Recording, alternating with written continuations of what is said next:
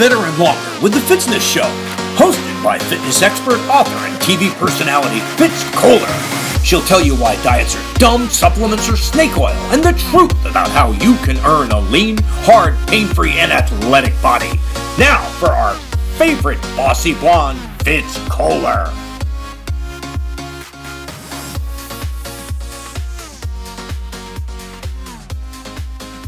Hi, team. I'm Fitz Koehler, your fitness expert from Fitzness.com, and welcome to the Fitzness Show. Today, we are going to talk about complete runner training, and my intention is to fill your brain up with as much quality information to help you run further, faster, and pain free. In fact, that's what I specialize in. Besides being a general fitness expert that helps everybody get to their goal, no matter what type of exercise they're choosing if you're listening to this show, it's probably because you are running, you're running races, you're walking, you're doing something to move forward, and you want to do it better. And perhaps you've been hurt, perhaps you've been going too slow, perhaps you just don't feel like you're getting the full experience you should. Maybe you're afraid, maybe you don't know exactly what you should be doing. And here's the deal with runners runners tend to only run and yes, I'm stereotyping you all. And why? Because I'm embedded in the industry and I understand it.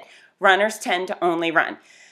And so, hopefully, by the end of this podcast, I will have convinced you that strength training, stretching, balance training, nutrition is all focusing on those things is going to up your game in so many ways. Do you have things that make you say ouch when you run? Let's get rid of those. Would you like to PR? Would you like to PR on a regular basis? My runners do. And that's a fact. I, I have online training groups, and, and besides being a fitness expert, I'm a race announcer, and I get to meet so many of you at races all around the country from Florida to California to Michigan to New York to Georgia, Texas, all of those great places. I stumble across people that are looking for information to enhance what they're already doing, and I'm effective.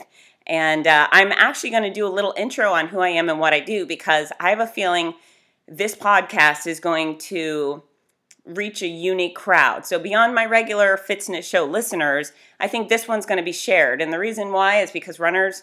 Runners are good with sharing. I mean, y'all are sponges, right? You're always looking for new races. You're looking for new running groups to, um, you know, just share nonsense with on Facebook. You share information well and you train together and you work together and you help your friends. And so I have a good feeling that when you listen to this podcast, you're going to share it. And so for all the running groups that I get to work with from Team Red, White, and Blue, the Mickey Milers, the Be Our Guest podcast Lizards, who else we got? The Half Fanatics, the Double Agents, the Marathon Maniacs, the Long Beach Running Club, San Diego Track Club, LA Leggers, LA Roadrunners, all the folks here in Florida, Florida Track Club. All of you matter.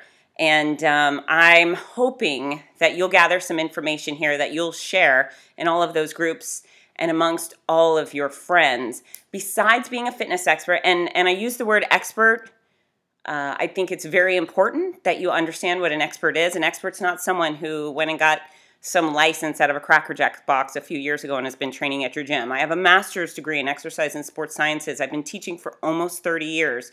And my intention follows very much the medical practitioner's um, oath of first do no harm. If you choose someone who is actually knowledgeable in the science of the way your body works and how to protect it, you'll you'll be safe. And so create a safe environment first and help people get challenged, help them move forward with their training without injury. And then the other thing I am is a sport performance specialist, and I've been doing this almost my entire career. In fact, Many years ago at the University of Florida, I used to train Abby Wambach and her soccer team when she was here, when they won the national championship. And I also trained the tennis team when they won the national championship. And I've trained champion kickboxers and baseball players and football players and athletes of all sort. And I don't train them all the same because they all have different needs. And whereas you may go to a running coach to help you with your your gait, your stride, your pacing, all of those things, that's not who I am. I am the person who prepares your body to perform at its best. And, uh, you know, a swimmer obviously has very different needs than a boxer, than a runner. And so, what I'm going to teach you today is the things you need to know to get you from point A to point B further, faster, and pain free. This is a workout, this is a game plan designed just for you. And I say runner, I use that word, and there's a lot of wiggle room within there. And we all know that the running industry is full of people who run purely, and some run walk, and some just walk. But if you're going the distance between, you know, the start and finish line, whether it's a 5K or an ultra, you've got the same needs. And so we're going to move forward with that. And before you're a runner, this is what I need you to know is that you're a person first. sounds sounds like I'm stating the obvious, but you really have to focus on that. And with your athletic adventures or endeavors, I have a feeling that you're very focused on being fit. And here's a principle of fitness that you may not be aware of. Being able to run far does make you fit. And it's easily summed up with the question if you can do a marathon, but you can't do 10 push ups, are you truly fit? You know, if you can bench a thousand pounds, but you can't touch your toes, are you truly fit? You know, if you if you can uh, bench a thousand pounds and you can't get up a flight of stairs without huffing and puffing, are you truly fit? The answer to all, those questions is no. And so, in order to be a fit person, which falls in your first uh, your first priority is that you are a well-rounded fit person and that in- requires you to focus on your cardiovascular endurance your strength your flexibility and your balance. Those are the fitness sides of things. Of course there's nutrition sleep stress management all of those things. But in order to be a fit person you have to do all four of those things. Runners tend to only run. And so if you're one of those people who tend to only run and yet you think you're so fit, think again. You're going to have to start incorporating the other areas of fitness just to qualify as a fit person. Forget if you're winning marathons. That's nice to win a marathon, but do you qualify as fit? Are you less likely to tear muscles because you're flexible? Are you less likely to fall down because you've got good balance? You know, that's something a fit person can handle. Um, but perhaps you might not be there. So, so think about that as we get started. The other thing that happens after you're a after you're a person, is we want to focus on the fact that you're an athlete. And for many of my workshops, I'll say, who in here considers themselves an athlete? Now, mind you, I'll be at a clinic teaching at, you know, the Big Sur Marathon or the Skechers Performance Los Angeles Marathon, people that are doing big distances. And I say, who in here considers them an athlete? And out of 50 people, maybe two hands go up which is insane to me because they're going 26 miles, 26.2 miles. And so, if you are pursuing racing or crossing major distances, I need you to put yourself in the athlete category. And you need to prepare your body as such, and you need to act accordingly. And if you were on, say, oh, the running team, say, yeah, I know you train alone probably, but you're on Team Fitness right now. In fact, you attend the University of Fitness and we're on a team. And so, yeah, we've hired some cool guy running coach that's great at teaching marathons, but that, or how to do the marathon. But you would have a strength and conditioning coach. That's me. If you were part of a team at a university, you would have a strength and conditioning coach. And the reason being is just running is not enough. And that university would know that you would be more likely to be injured, more likely to be tired, more likely to not win if you weren't doing these other things. So I am your strength and conditioning coach, and I will help prepare your body to do its best while you go pursue your game plan of run 13.1 or run walk 13.1, whatever it is. But the strength and conditioning plan, that's what keeps you moving. And one of you know, one of my greatest pleasures, uh, I I get great rewards. You know, some professionals get awards that are trophies on the shelves, and I got a few of those, but I don't work for the trophies. What I work for is happy, successful people. And when Brian Marks reached out after we met at the Walt Disney World Marathon and says, Fitz, I've been following your plan, and I've lost 50 pounds and I shaved 90 minutes off my marathon, that was a reward for me. When uh, Michael Jones has lost 70 pounds and he shaved time off his marathon. And more importantly, he ran that marathon pain free, where the last time he did a marathon, he tore his calf. That means a lot to me. Lori Weiner PRs at almost every single half marathon she does, and the girl's running 50 in a year or something appalling like that. So you will PR. If you do what I ask you to do, you will get where you want to go. And more importantly, for the PRs are great, but it's the running pain free. It's the feeling good while you get out on the course and you enjoy the experience. Oh my gosh, I couldn't say enough about it. So I am your strength and conditioning coach. And if you are on a team, that's what you would be doing. And so I start this deal with strength training, and I'm going to hit all the bullet points here and I'm going to try to fly through them. It's a lot of information that I want to cram into your skulls right now. But the main question is on any given day, doing any given thing, would you rather be stronger or weaker? I'll say that again. On any given day, doing any given thing, would you rather be stronger or weaker? I have a good feeling that 100% of you decided you would rather be stronger. There is absolutely no scenario in life where it benefits benefits you to be a weak person. Weak in any area. Doesn't benefit you to have a weak neck if you're rear-ended in the car. It doesn't benefit you to have a weak back if you're trying to lug in groceries while carrying your toddler. It doesn't benefit you to have a weak lower body while you're trying to go from point A to point B. Stronger is always better. Now, I'm not telling you to go be a freakishly large bodybuilder. What I'm telling you is you need to be strong strength, your muscles actually hold your bones in place. And so if you are stronger, you are less prone to injury. Easy concept, yeah?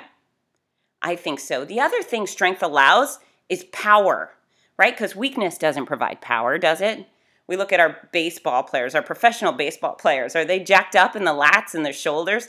Hell yeah, they are. Why? They want to throw bombs. They want to hit bombs. They want to knock it out of the park. We don't get a lot of scrawny guys out on the baseball team. Strength equals power. And as a runner, strength equaling power equaling speed is reflective at a track meet. So if you want to go see the sprinters, you're going to go see, you know, the butt kings and queens of the world, right? These people have incredibly strong, muscular lower bodies because they are trying to be fast. They don't just run, they hit the gym, they hit the weight room, they do plyometric squat jumps, they do lots of squats with the bars on their back. These people are working for strength because strength equals power. So if you want to be faster, building up strength is going to be the secret to helping you do that. Pain free, removing pain, strength does that. And then increasing speed. We all want that, yes? Yes. So I'm going to start with the pain part. Uh, there's a, a bone in your body called the femur. Longest bone in your body. It runs between your hip and your knee. We're going to call it the thigh bone, right? That's your femur. Your femur is held in place by a muscle called the glute medius. The glute medius is uh, in your rear end, kind of wraps around the side of your hip. That muscle holds your femur in place. Now, think about this you're running uh, 13.1 miles, which is approximately 27,000 steps if your glute medius is not very strong, your femur's kind of rattling around in there in your leg and between your muscles and your skin. A rattling femur, what do you think that would feel like? You would feel that in your knee. Any one of you have some random knee pain you can't describe or you don't know where it came from? Maybe your hip hurts. Your hip hurts, you don't know why there's a good chance it's because your femur's squishing around in there. And now I'm going to address the, the glute medius because here's here's the problem. If you're not specifically working your glute medius, your glute medius is likely extremely weak. And this has been proven time and time again by physical therapists all over the world, and it's an easy demo for me to do at my workshops.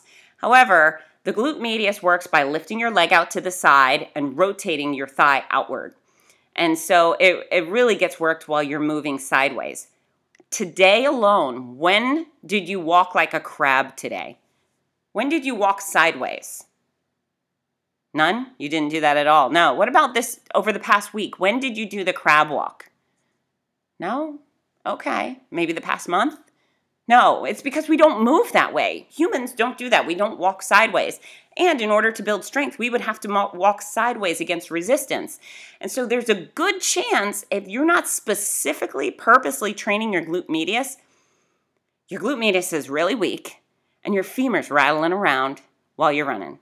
So if you have any suspicious knee pain that you don't have any um, good rationale for, it probably has nothing to do with your knee. It probably is stemming from that weak hip and the rattling femur. And so you can repair that by simply doing this exercise. And so the exercise I would have you do, there's two. Well, there's more than two, but there's two real ones we focus on that are simple stupids. And they're all available. I'm going to give you a list of some basic exercises, and you're just going to have to imagine them as we go through them. But on Fitzness.com, that's my website, F I T Z N E S S. Yeah, F I T Z N E S S.com. I have a video right up front. It's called Strength Training for Runners Workout. Run further, faster, pain free with it. You'll see it. Do that. It's a 12 minute video and encompasses all the things you need to uh, train with in order to enhance your running, to build that lower body strength and power to be able to run further, faster, pain free. This video is also available on my YouTube channel. So if you remember the word Fitzness, you can find it on Fitzness.com, Fitzness on YouTube, strength training for runners. That's an easy easy a phrase to remember, but all of these exercises are in that workout. It's 12 minutes long, and I will ask you to do it every other day. You never want to train as when we come to strength training, you never want to tra- strength train the same muscle two days in a row. The reason being, when you train the muscle properly, you're actually doing damage to the muscle fibers, you're tearing them. And so your body requires about 48 hours to send in the troops to rest, repair, and rebuild that muscle, and you'll grow stronger. If you're constantly strength training that muscle day after day after day, the repair rebuild process never takes place. You're just tearing it down. So please don't train the same muscle groups every single day. Um, do not do those ridiculous 30 day challenges like the plank challenge every day. It just, it's, um, you get diminishing rep- results. Do not do push ups every day, do them every other day. So, with that strength training for runners, one of the things we focus on is this glute medius. And the way you work this muscle is again, you got the crab walk side to side. Imagine doing that with a resistance band around your ankle a big rubber band, a big thick one around your ankle. You're just walking side to side, toes forward. That is called lateral gait. That exercise is a beast. And here's the thing when you look at someone doing it, you think, oh, that looks easy, no big deal. When you start doing it yourself, you immediately want to jump off a bridge. It's really, really hard to do, and the suffering kicks in pretty darn quickly. However, it's so effective. And so, what I would say is get one of these bands, give me a tiny little squat, just soft knees, and walk to the right. Take 10 big steps to the right, and then 10 big steps to the left. That might be enough. In fact, when I teach my clinics at the at a marathon weekend, um, I will have volunteers come up and demonstrate these exercises, but I never let anybody do more than a handful of these lateral gait exercises because I don't want them to be sore the next day.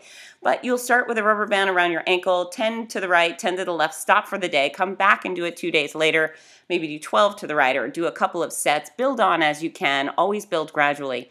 But wow, what a big difference it will make in the way you feel and perform while running.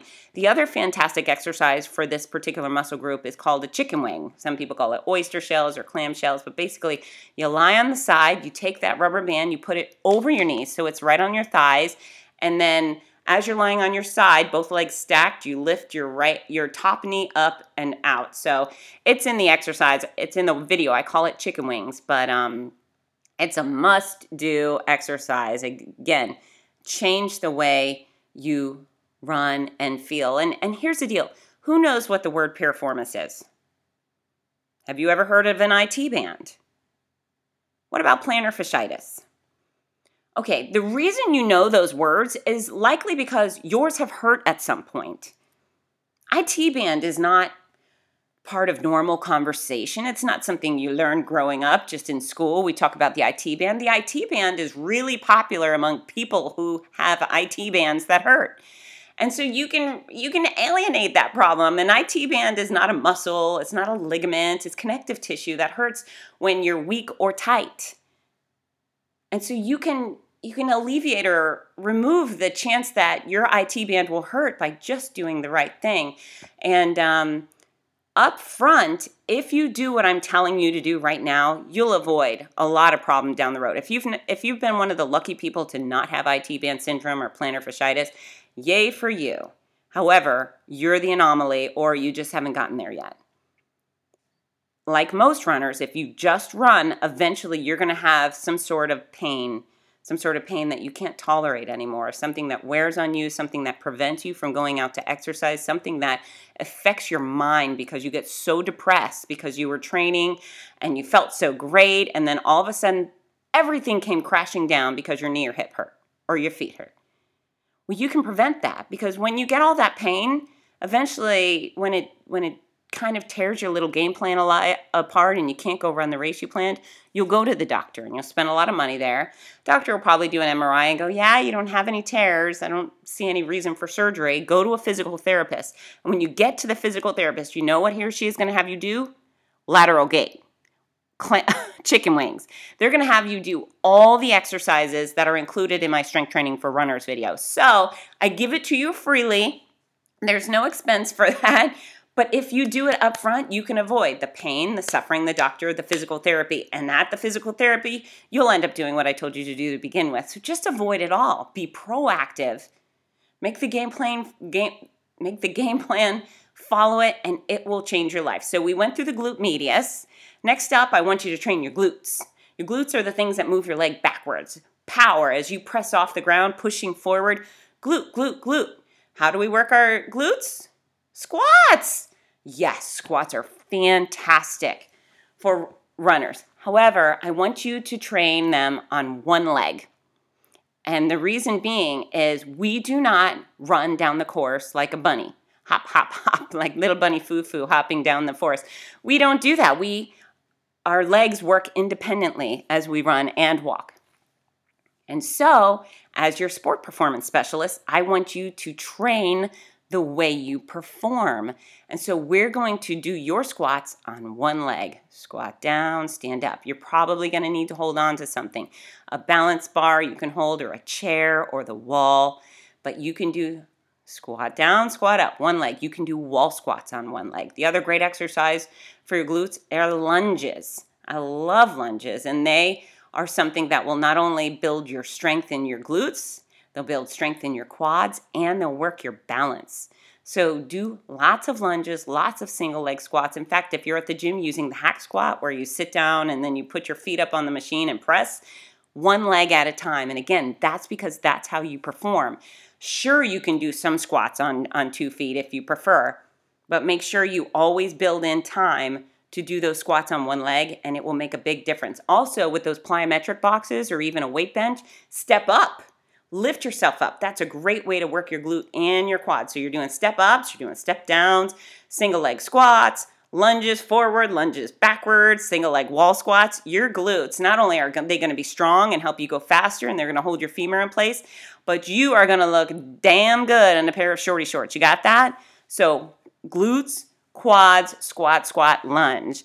And then I want to go to your anterior tibialis. So perhaps that's a muscle you've heard before, perhaps it isn't. However, the anterior tibialis is really important because it runs opposite your calves. Now, often in a clinic, I'll say, What, at the beginning, I'll say, What is the most important muscle for a runner? And without a doubt, most hands go up and people say calves. And, and that's just not true. It's, it's your hips, it's those glutes. And the reason being is your legs are heavy, right? Your legs are each leg is approximately 20% of your body weight. So if you're the strange person that's only 100 pounds, then it's a 20 pound dumbbell, your leg. But if you're closer to 200 pounds or 150 like most people, you're looking at a 30 to 40 pound dumbbell jetting off of your hip. That's a lot of weight. Now, as we consider our legs, our dumbbells, if you're doing a marathon, that's about 53,000 times you're going to have to lift those 30, 40 pound dumbbells forward to move, right? That's a lot of work. That is a lot of work. So, forward, forward, forward, lift, lift, lift, lift. And we lift with our hip flexors. That is the muscle that's opposite your glute. So, right there, if you put your hand within the crease of uh, where you'd sit down, right at that bend between your thighs and your hip bones, right in there, is your hip flexor. That's your lifting muscle. You got your glutes, which push, and your hip flexors, with li- which lift. So go ahead and stand up. Unless you're driving your car, stand up. Do it. Stand. All of you. One more. Okay, up. Everyone's up. Now hold on to something for balance and take your right leg and this is of course if you're if it's safe for you and you're not on roller skates and you don't have a spinal column in- injury but you have that right leg make it straight lock it out straight now lift it up in front of you as high as you can good hold it there now I want that right toe, your right big toe, as high as your belly button. So hold that leg up very, very high. Good. Keep it there. Keep it higher. Three more seconds. Up, up, up. And go ahead and put it down. How'd that feel? Heavy? Yes. And the reason being is because legs are heavy. So whether your leg is 20 pounds or maybe your leg is 40 pounds, legs are really heavy. And so as you lift, lift, every time you lift that knee, you're lifting your 30, 40 pound dumbbell. It's fatiguing. That's really one of the great reasons people slow down is because their hip flexors get so dang tired. So you sit down and you put you sit down on the ground, feet out, uh, legs spread into a V shape, and now you just lift one leg off the ground. Hold it for three seconds, put it down, lift up the other leg. Put it down, lift up the other leg. You just take turns, and that's how you build strength in your hip flexor. You can also um, go to a cable machine at the gym, wrap a cup around your cuff around your ankle, face away from the machine and lift your knee up. That's a great way to do resistance training for your hip flexors. But hips, hips, hips, hips, hips are the most important exercise, hips and glutes for a runner. Everyone thinks it's your calves, it's just not so. However, opposing your calf is a very ignored muscle. And I say so because not many people focus on the anterior tibialis or even know what it is. So look down at your calves they're probably pretty sexy, right? If you've been running or walking for a while, you probably are extremely proud of your calves. Wow, look at my calves. They're so great. One of the things we like in the fitness industry is to see balance throughout your body. So if your bicep is really strong, we want your tricep to be equally strong. And the reason being is the weaker muscle often is prone to injury. And we don't want that to happen. Not many people have the calf injury. More people have shin splints, right? That's often from a weak anterior tibialis or a tight calf. So, what I want you to do is intentionally work the muscle that runs opposite your calf. Yes, you can do calf raises, but they're not part of the strength training for runners plan because you are up on your toes a lot.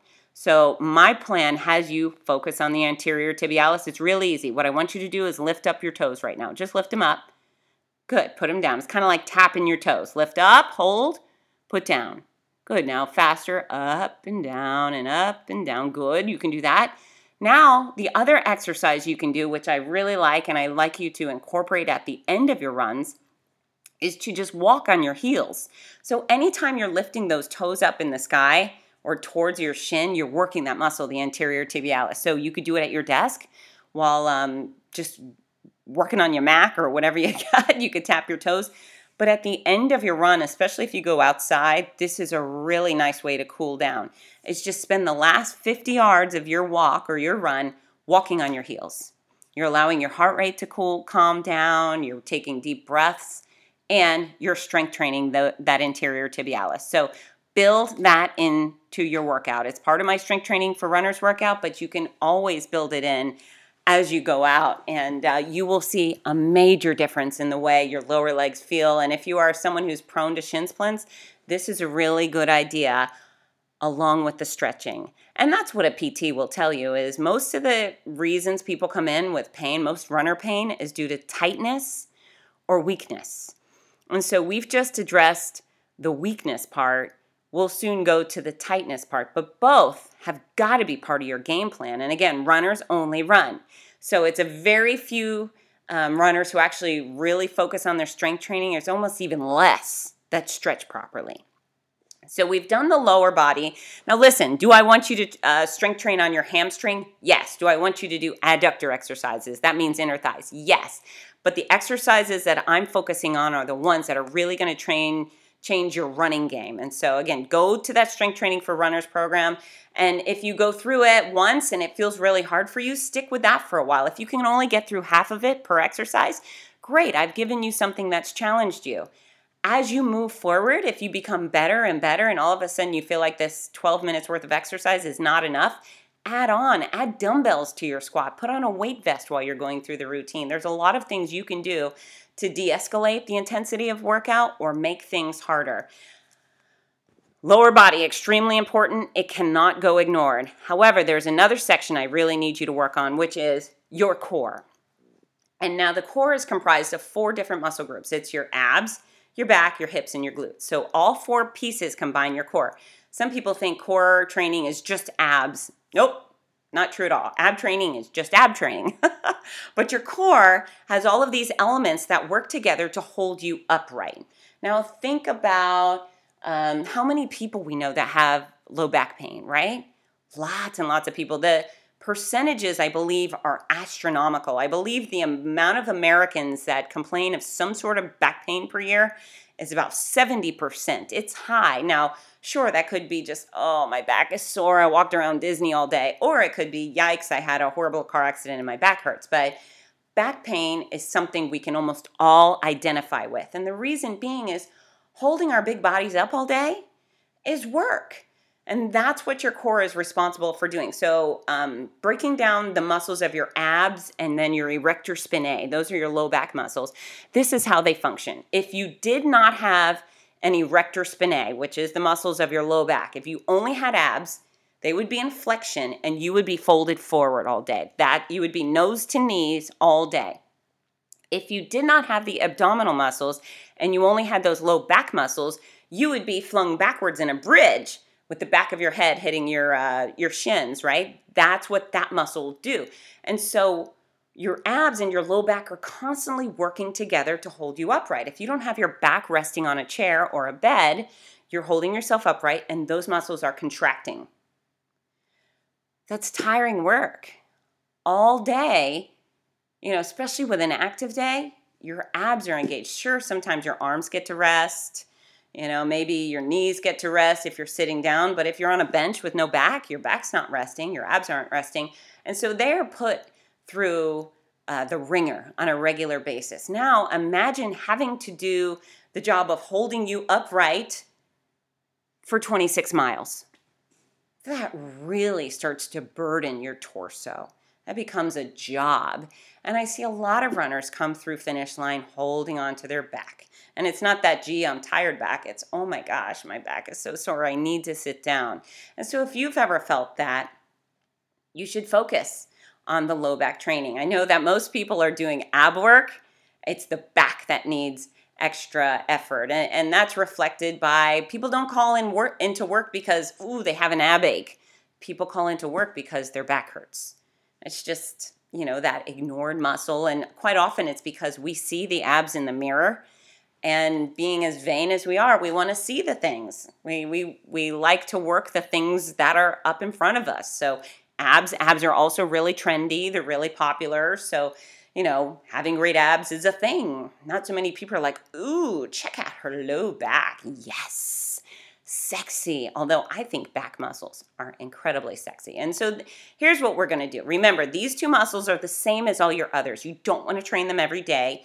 You want to put in an effort to really challenge them and give them 48 hours break. Yes, that works for your abs. Your abs are a muscle just like your quads are.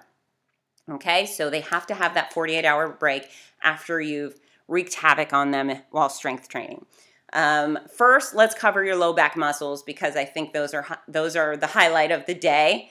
You know, when we're talking about your core, do the low back and bridges. Bridges are the easiest thing you can do that yield the most amazing results. Bridges, if you have a back, if you are a person who has a back, you should be doing bridges. Now, next week, next year, for the rest of your life, bridges are going to enhance everything you do and make you less likely for injury. So, you lie down on the ground you tuck your heels into your tush so your knees are up high, and then you just lift your bum off off the ground and try and make your body into a flat line between your shoulders, your hips, and your knees. That's a bridge.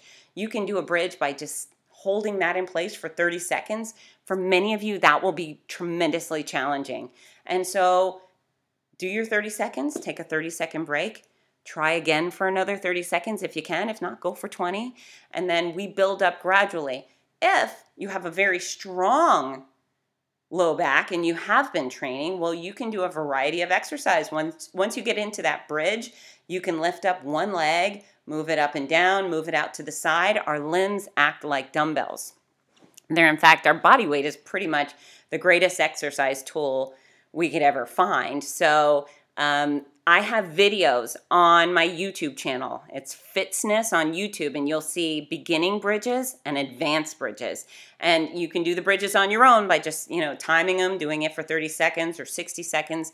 But then there's a lot more fun stuff you can do with bridges, and I've laid it out for you. It's free, but you gotta do bridges. The other tremendous exercise for your low back that can't be ignored are Supermans. Supermans are super simple. You just lie on your face, prone, face down on the ground. You can lift both arms up at once. You can lift just your legs up at once, knees off the ground, or you can lift both of your arms and both of your legs off the ground and hold. All of those exercises done, you know, 30 seconds at a time. You could do them as simple repetitions up and down, up and down. But as you lift up your arms and legs, you're contracting that low back muscle and that's what matters. So do what feels good for you, but do these things often, every other day, and man, it will change the way you perform and the way you feel while doing it. Abdominals, I'm going to fly through them, but I want you to understand what your abs are made of. They're made of your erector, uh, I'm sorry, your rectus abdominis, which is the long muscle that goes between your rib cage and your pubic bone. So up, down, north, south of your body. That muscle is worked by contracting forward, basic crunch style. You can do a lot of creative things within that realm, but basically the the motion of bringing your rib cage towards your pelvic bone, that's how you work the rectus abdominis. Now you have your obliques, they form kind of a crisscross along your waist. That's at least the best imagery. That muscle is worked by doing your basic crunch and rotating. So you're rotating right shoulder to the left hip bone. And there are many variations in which you can do that. But that crunching motion, lifting against gravity, shoulder towards hip bone, will work your obliques. And then there's a third set of muscles in your abdominals called the transverse abdominis. This one's tricky because it runs east west across your abdominal wall, hip to hip. Now, normally when we think about shortening a muscle, you see that contraction. A hamstring curl is done because you've brought your heel up to your tush. You've actually shortened that muscle, you've bent that leg. Well, you can't bring your hips to hip, you can't do that. And so you work the transverse muscle um, with a plank. That's the best choice. Bringing your belly button toward your spinal column, hold that in. That works your transverse abdominis, but you can do, uh, you can work against gravity, which is my favorite thing to do. So face down, plank. You can do many variations of that, but that's how you work your transverse. You've got your rectus abdominis, your obliques, and your transverse. You should be working all three every time you do abs. Simple enough. Break the extras up into a third, a third, and a third, and go from there. I actually have a core training DVD called Flip Flop Abs. And the reason I call it Flip Flop Abs is because when I teach core training, we're never in the same position for more than one exercise. We go from our back to our front, to our side, back to our front, and our back, where I work the abs, I work the erector spinae, your low back, your hips, and your glutes. And so this DVD is pretty extraordinary. It's designed to be tough. There's three different 12 to 15 minute workouts. There's the whip, the stinger, and the sidewinder. They're mean. However, again, it's they're designed to challenge you. So if you're a newbie, you could jump into the stinger and maybe within four and a half minutes you'll be toast. Great, I've given you something to work for. Next time you come back and you do it for five minutes and then you go to the sixth minute. And if you already think you're a beast, well, give it a go. See if you can do a couple of them on one day. But uh, it's very effective workouts that target your entire core, not just one component of it, and will really make a difference. You can get that on Fitzness.com We have an ongoing Coupon code is 25% off using the code HOTTIEBODY. That's H O T E T T I E B O D Y. Um, but that's up to you. If not, I have tons of free resources. Again, that YouTube page is chock full of uh, ab training. I have pieces, uh, video segments to train every piece of your body, but do it. Strength training. I can't tell you enough. And and you t- say, I don't have much time. I only have time for running make time for running or make time for strength training or give up one of your runs for a killer strength training session or two. I assure you, it will make all the difference in the world and you don't have to spend two hours in the gym. I did my lower body workout today in about 25 minutes.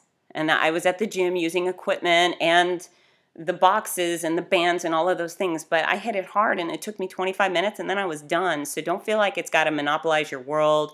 You can do these exercises outdoors in front of your house the second you finish your workout. Follow my the strength training for runners video on your cell phone while you're out there. I assure you, big, big, big difference. Now, we're going to move on. Stretching. Those physical therapists will tell you the other reason for runner pain is tightness. So you've got to put in the time. And here's why stretching is important. Because the more mobile you are, the more bendy, the greater range of motion you have as a person, the least likely you are to tear things. Tightness is responsible for sprains, strains, and tears. Who likes to tear muscles? Anyone?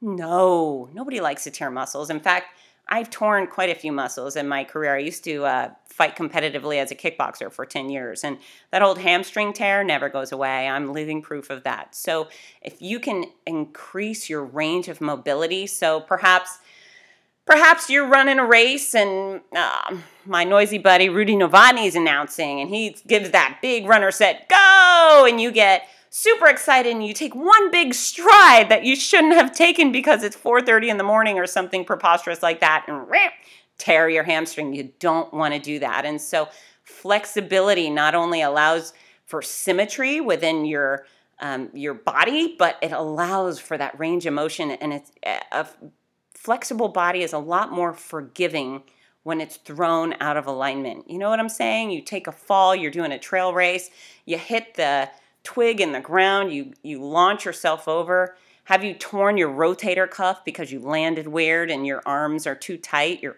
maybe your shoulders are too tight. So stretch, stretch, stretch, stretch, stretch. You can stretch all day if you want. While there's boundaries on strength training every other day, there are no boundaries on stretching. You can stretch all the time. The time where you will find the greatest benefit and make the most um, progress is stretching at the end of your workout. So once your body's all heated up and warm, your muscles are actually more pliable when they were when they just were cold before you started working out. So you can go a little further when you're stretching at the end of your workout. And here's the gauge to make sure you're always challenging your body. If you're doing cardio, you should be huffing and puffing. If you're huffing and puffing, we know you're taxing, challenging, and making progress with your heart and lungs and endurance strength training. You should be grunting. Things should be hard for you. You should be going, ah, this sucks. You know, by the time you get to that repetition number 10, you want to punch someone in the face, probably me, for making you do it. When you're strength, stretching, you should go to the point where you wince. You know, you squint that one eye and think, ee, that feels, I feel that. That's how far you should go with stretching. But I can't stress this enough to you. I've got a great hip stretching workout on my YouTube channel. But you know how to stretch, folks. Give it a go. Wake up and do it in the shower. Bend over, touch your toes. Do the angry cat stretch in the morning while you're lying in bed. You know, uh, get up from your desk and move around. Do stretches out on the wall. Throw your foot up on your desk and stretch your hamstring. Take a yoga class, do some Pilates. If you're a martial artist, wow, you probably are doing a lot to stay mobile.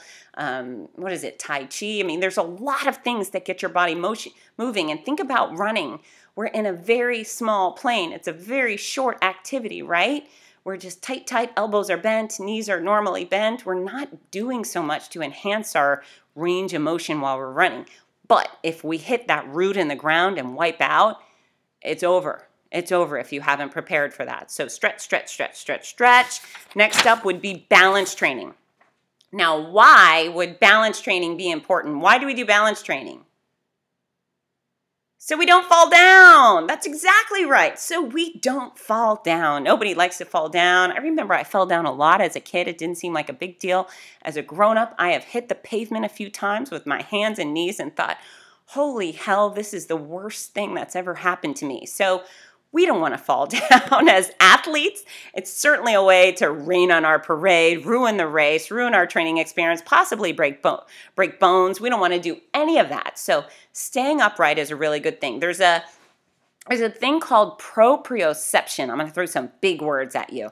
This is probably the biggest of the day, but proprioception is your body's natural ability to respond to imbalance. And A good example would be you're running down a sidewalk and there's the grass, right? And so maybe maybe you got a group of runners who are running three across, right? And so you want to get around them and you've stepped into a place where your foot is halfway on the sidewalk, halfway on the grass.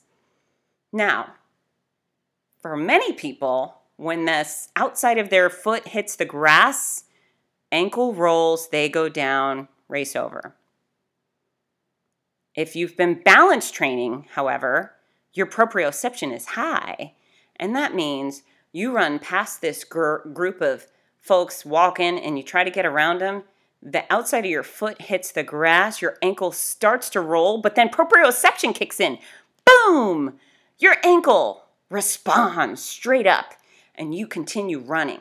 So, is your ankle trained to respond to that weird imbalance and hold you up anyways? That's before you have time to send a signal from your brain that says, hey, ankle, respond to that. Don't let yourself fall down. Either it happens or it doesn't. You can prepare to have elite proprioception, and that's what I want you to do. This is why balance training is important. We've all seen the uh, elderly person that has died three years early because they took a fall in their house. Balance is training for all areas of our life. If little kids had better balance, they would eat it less often. If athletes have better balance, they would eat it less often. If elderly people work on balance, they would eat it and then really eat it far less often. So, proprioception, how do we work it? Well, we use simple balance training exercises first. Again, if you're if you're not driving and you're in a safe place, stand up. Everybody, yes, you. I'm getting you up again. Making people move is what I do. So you're standing now. Hold on to something if you need to. If you feel like you've you're a super fit person who's not very um, fragile, stand up without holding on to something. So lift one leg up in the air. This could be very challenging for you, but I have a feeling many of you are standing there with your foot up going, okay, Fitz, no big deal. This is not hard at all. All right, now close your eyes. Ah, big difference, right? That's a simple balance training exercise. Okay, so now your eyes are closed. You can move your arms around, wave your arms around. That will slowly throw your body. That'll shift weight from side to side, causing that left ankle or left foot you're standing on to adjust. And that's what you want to train it to do. You can do balance. You can go ahead and sit down now. You can do balance training in a variety of ways. There are fitness tools called a balance disc. There's a BOSU, B O S U stands for both sides utilized. But if you stand on the squishy dome side, that will throw off your balance. And you can not only do balance training on these devices, but you can do go through your basic upper body weight training routine on a BOSU. So lift some dumbbells, do your bicep curls, your uh, lateral raises with your dumbbells for your shoulders while on the BOSU. Incorporate it into your workout. When you do lunges, you can do lunge by stepping up onto the BOSU and back. You know, anytime you uh, you encourage your body to adjust, practice adjusting, it will get better at it. If you're at home and you don't have any of these fancy fitness gadgets, just stand on a pillow or stand up on your bed. It's a squishy subject. It will make you shift around. and, you know, when we talked about how to know you were challenging yourself in the other categories, we have the huff puff, grunt, wince. In balance training, you want to make sure you're wobbling. And so if you were taking a yoga class, and everyone gets up into some position where they're standing and they're holding on to one foot. All the people in the room that are standing motionless, that have no problem with this exercise, they're not gaining anything because they're already good at that. The people in the room that are wobbling around trying desperately to grab their foot, they are benefiting because you know they're being challenged and their body is being forced to work. Those other people holding their foot up, would do much better if they started flapping their other arm like a bird or close their eyes, anything to throw them off balance. So if you think, hey man, I'm already really good at balance, find something that challenges you and throws you off, and then you know you'll be making progress. Any questions on that? Oh, you guys are so sharp. So I'm trying to move quickly. Like I said, there's a ton of information, but I want to dive into nutrition now. interesting phenomenon is that people training for a marathon tend to, tend to gain weight. Oh, how frustrating is that, right? You guys are training for big distances, even if you're training for a 5K, for the love, you should not be gaining weight, right? You're putting too much effort into that. Well, the deal is is people come with the mentality of I'm training for a marathon, I can eat anything I want. And the reality is you can never ever exercise off reckless eating. It just doesn't happen. So, if you are already of ideal weight, maintain that. Great. Maintain what you're doing. But if you're someone who would like to lose 10 to 100 to 1,000 pounds, then I'm going to guide you with a simple principle called the exact formula for weight loss. And some people say, well, I'm just going to lose weight after the marathon. Maybe you're 50 pounds overweight and you think, well, I'm going to lose weight after. Well, I still encourage you to go do the race. However, taking some of that weight off of your joints would be a really good idea. It would make that marathon way, way more pleasant. You know, carrying around an extra 50 pounds is con- is no different than carrying around a backpack with a sack of 50 pounds worth of potatoes in it. It's hard work. It's traumatizing on your body. And so we all can't be light and spry and and that's fine, but you can be your best weight. You can be your most ideal weight and that really isn't so hard to uh, accomplish.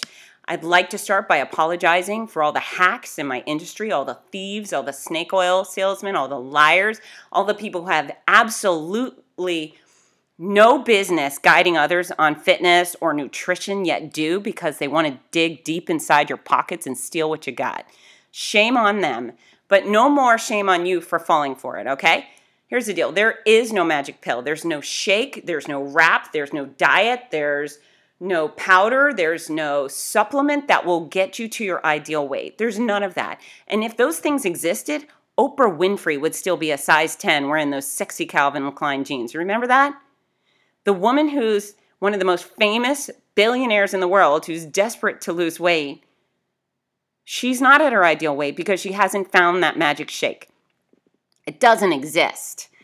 What exists is eating the right amount of the right food for the size you want to be, eating real food. And people will, man, they'll they'll hit you at every angle, right? With these, oh, this shake salesman. The shake salesman, I'm happy to invite into a, a boxing ring any day and have it out. I don't care who they are. Let's go toe to toe. I will knock out every last one of them. Because you know what? Most of them have absolutely no degree. They don't have not only exercise and sports sciences, they don't have nutrition, dietitian, none of that. And, and nutritionists don't sell this stuff because they know better. Shame on the school teacher or the stay at home dad or the bus driver. What the hell are they doing selling quote unquote nutritional products? And who the hell is buying stuff from a person without any sort of cr- credentials, right? Why are we falling for this? So no longer are you going to do that. If I took an apple and I put a sticker on it and called it a weight loss apple, would you think I was absurd? Yes, you would. You would think I was absolutely absurd. And that exactly goes along with these stupid weight loss shakes. As those are something magic inside them. You're going to consume this 200 calorie shake and it's going to make you lose weight. That's preposterous. We cannot rely on fake stuff and we cannot rely on gimmicks that don't work. If you want to lose weight, you're going to have to do it in a way that you can maintain for a lifestyle. Diets, diets are temporary measures that yield temporary results. They also yield frustration, suffering, ugh, feelings of misery. You got to got to get rid of that. And so I'm going to teach you something based on science and I hope you'll look further into it. It's called the exact formula for weight loss. There is always a link to the exact formula for weight loss on the cover of my website Fitzness.com. You'll see it. I think it has an apple with a tape measure around it as the image, but it is something that has held helped thousands and thousands of people lose weight and stay there without being hungry, without being miserable. You know, the second someone tells you, hey, you know, in order to lose weight, you can't have anything white. Really? no cauliflower, no onions, no potatoes. Potatoes are so good for you, they're full of potassium. You're never to have a slice of pizza again? Really? That dough is so evil. You're never to have a slice of pizza? It's just not realistic. So, why do something that you're going to have to undo at one day? And the second you undo this diet, you're going to pay the consequence for it. So, instead, I'm not going to tell you to avoid any category of food. All I'm going to ask you to do is eat within moderation, eat within, in a way that meets your goals. And so, um, the exact formula for weight loss is based off of science And on average, the human body burns about 10 calories per pound of weight per day.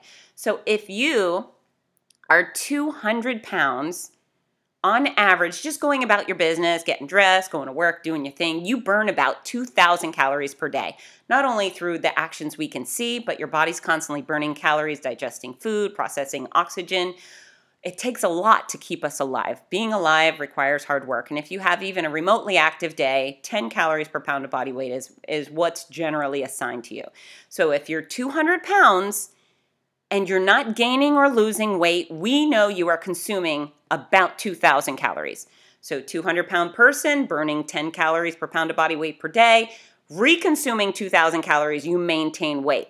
If you are 200 pounds and you're gaining weight, we know you're consuming more than 200, 2,000 calories a day. So here's the deal if you want to lose weight, you pick your weight and then you go with that. Say you would like to be uh, 160 pounds.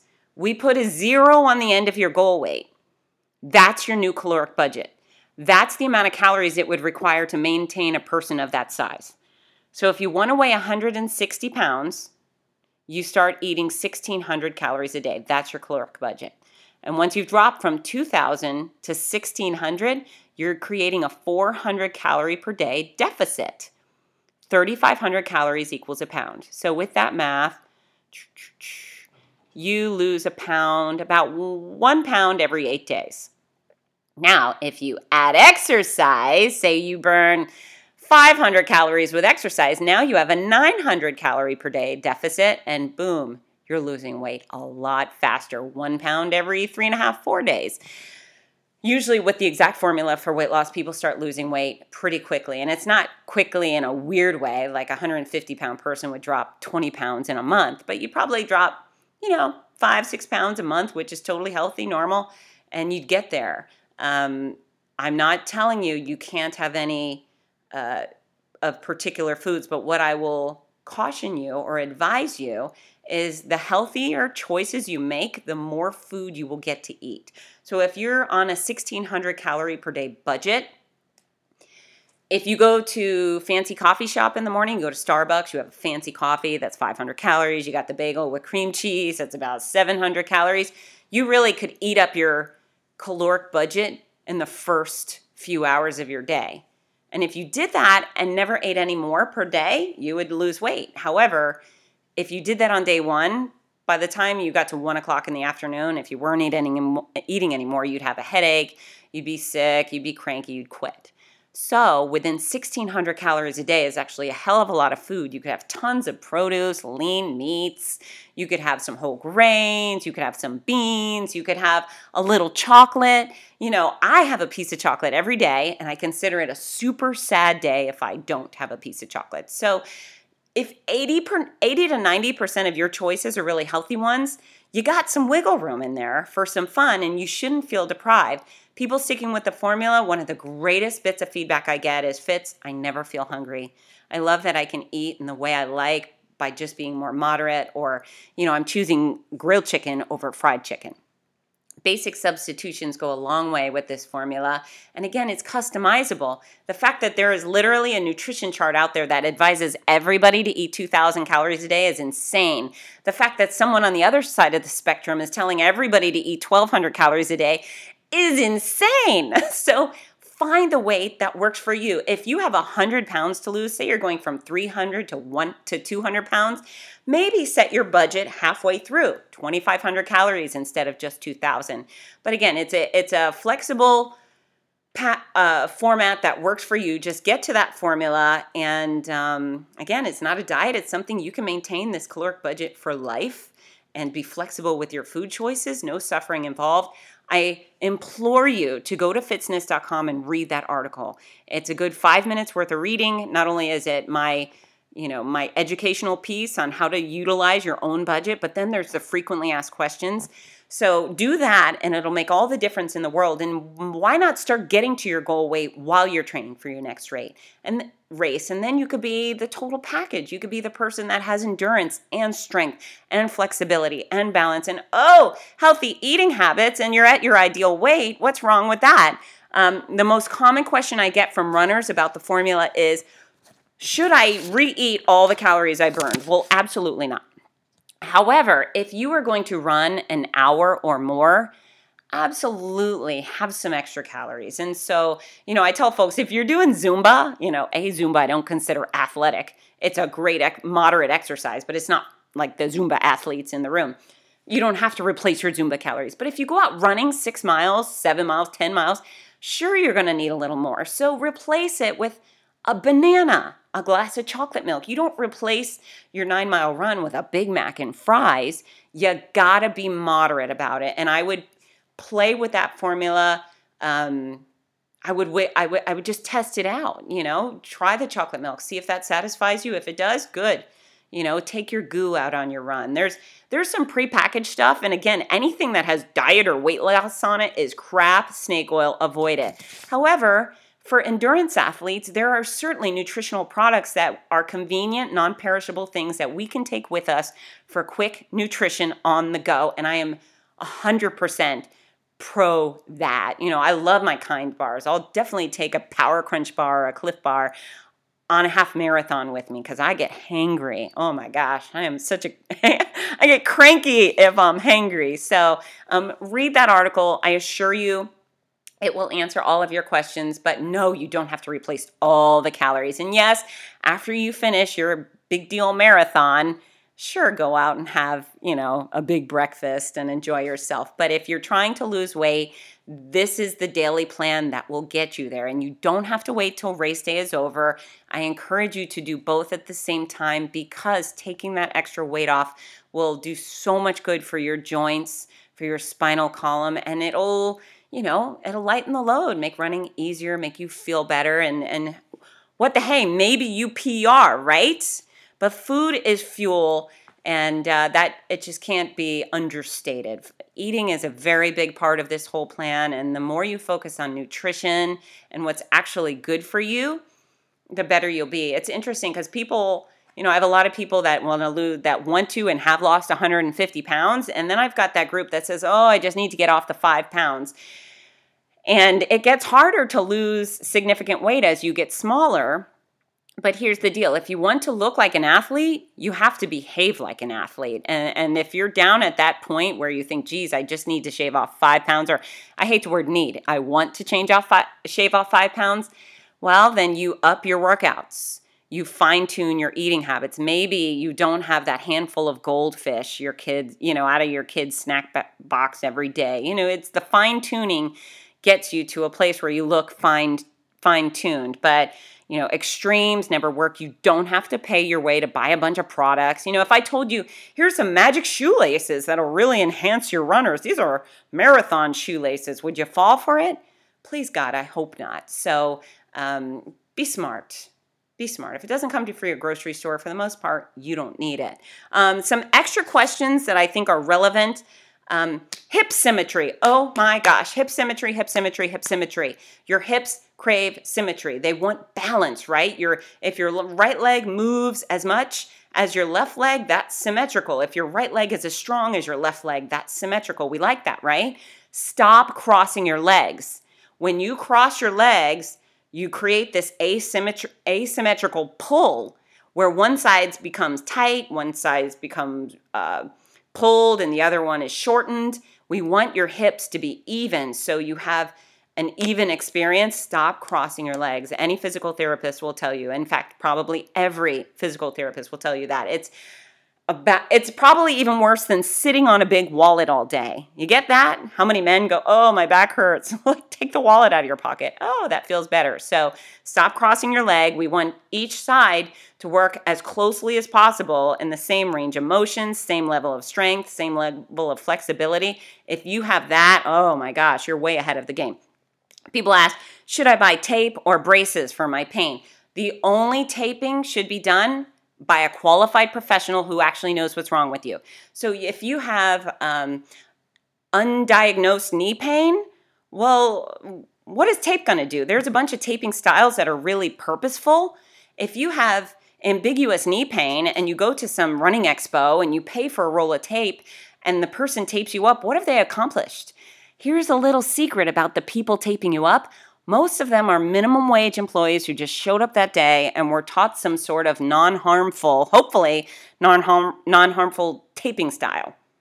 Mind blown, right? There are not usually licensed athletic trainers there, and they would have to know exactly what's wrong with you in order to be able to tape appropriately. So, unless you have a, a physical therapist who has said this is your problem and this is how to support that problem, you don't need tape. It's all the placebo effect and you're losing money. I know they look cool.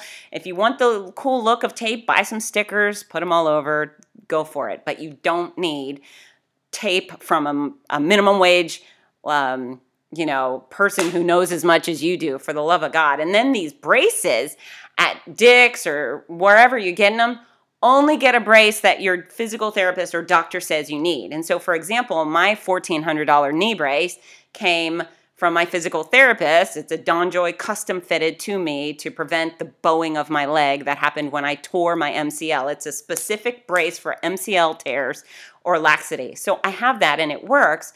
But if I went into Dick's and bought some random brace off the shelf, I would literally just be giving someone throwing away 70 bucks or 30 bucks and it may not not only help, but it probably could do damage. So don't fall for that stuff. Don't be your own doctor. Do not reach out to Facebook and say, "Hey, my knee hurts. What should I do?"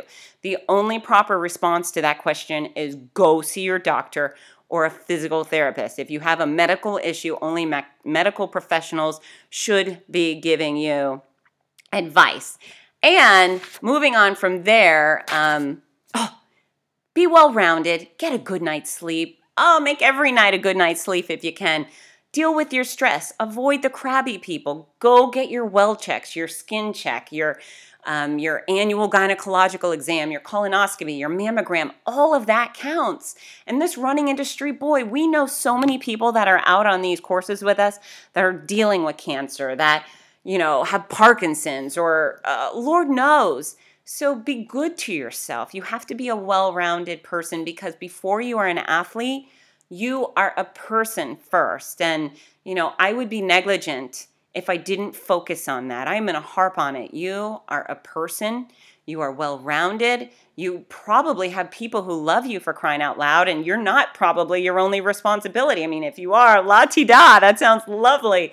But many of us have people who rely on us your spouse, your girlfriend, boyfriend, your children or your nieces. I mean, there's there's a lot of people who care about you and for you to not only get through what life requires you on a daily basis, meaning work and errands and helping out your people, and then you want to do something extra ambitious like run a race or many races, you know, you are on Team Fitzness now. This is the deal. University of Fitzness, you have been accepted, you have been enrolled, and this is what I expect from you. If you are going to continue to put one foot in front of another for a very long time, whether it's 3,000 steps or you're going to go for that 52, 53,000 step marathon, I expect you to be a complete runner.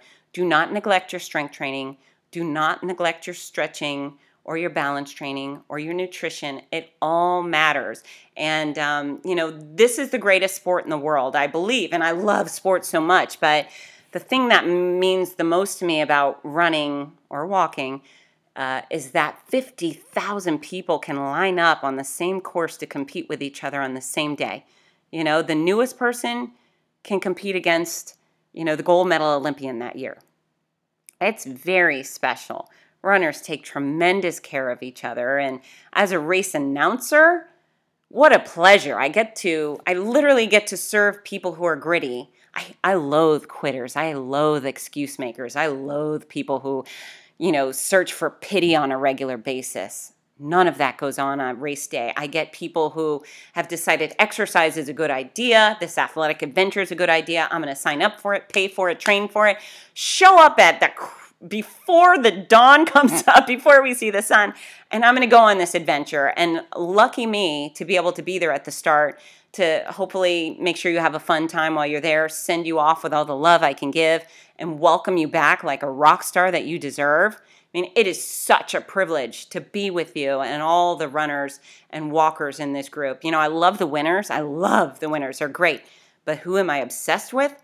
The back of the Packers. If it takes you seven hours or more to complete a marathon and you've got the grit and the guts to stay out there for that long, hell, I want to be best friends. You know what I want to know? I want to know the story of every single person who crosses through my start and finish line because I think, what the heck made you do this? Tell me. And, and, you know, some some people go through and I go, oh yeah, they're a runner. Like me, nobody wants to see me cross the finish line. Nobody cares. I kind of look fit, and they just think, whatever, who cares?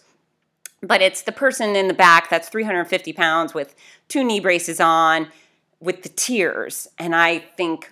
I love this person. This is the best person in this world because this is the grittiest, toughest person. And wow, what a change of life. And so, um, thank you for listening. Thank you for letting me guide you for this past hour. I don't normally go over an hour with my podcast, but as you can tell, there's a lot of important information here. It truly matters. It will change your game and it will change your life. If you can get rid of your running pain, the running pain won't be there when you work. The running pain won't be there when you travel, when you sit in the car and you're this hurts or your that hurts. It will change everything about the way you live. So um, let me help you. And and this is what I want. This is what I want in return. I want commitment that when you start to see progress, you'll let me know. I want all of your success stories. I want all of your questions too. But I know you're going to have success stories. If you do what I tell you to do, you will get where you want to go please allow me to celebrate with you. Reach out. I am at Fitzness on Instagram, on Twitter on Facebook. I have a Fitzness page. I also have an online training group called the Hottie Body Fitzness Challenge where I give out daily workouts. Uh, we utilize the exact formula for workout for the exact formula for weight loss. And it's the nicest, most supportive, incredible group of human beings on the planet. It's free to join and literally everybody's making progress. We have folks down 160 pounds, 100 pounds, 50 pounds, winning races. I mean, we have the run the gamut. We have hotties here in the States, in Europe, in Uganda, for God's sake. We've got all the white people, all the black people, all the Hispanic, the Asian. We have gay, transgender, straight. We've got everybody, and I love everybody because they are all trying. And again, it's just like that race course. I, I get to be surrounded by gritty people who care about themselves, who are going to try hard, and let me coax them along the way. So, um, again, excited to spend this hour with you. I can't wait to hear about your success. Please stick around to hear Rudy Novotny tell you all about my before school walking running program called the Morning Mile. It is in almost 300 schools around the USA and beyond. My kids have run over 3 million miles, and we are literally changing the face of the next generation. If you would like to help expand the love of running and walking to children while extending the length and quality of their life, visit morningmile.com. And on that note, folks, I can't wait to see you at a start and finish line real soon. Get to work! Hi, this is Rudy Novotny, the voice of America's Marathons. We all love how much running has benefited every aspect of our lives, so much so that most of us only wish we'd started sooner. Wouldn't it be wonderful to gift the opportunity to children of today? Well, you can. The Morning Mile is a before school walking and running program that gives children the chance to start each day in an active way while enjoying fun, music, and friends. That's every child, every day. It's also supported by a wonderful system of rewards, which keeps students highly motivated and frequently congratulated. Created by our favorite fitness expert, Fitz Koehler. Morning milers across the country have run over 2 million miles and are having greater success with academics, behavior, and sports because of it. The Morning Mile is free to the child, free to the school, and is inexpensively funded by businesses or generous individuals. Help more kids get moving in the morning by visiting morningmile.com. Champion the program at your favorite school or find out more about sponsorship opportunities. That's morningmile.com. Long may you run.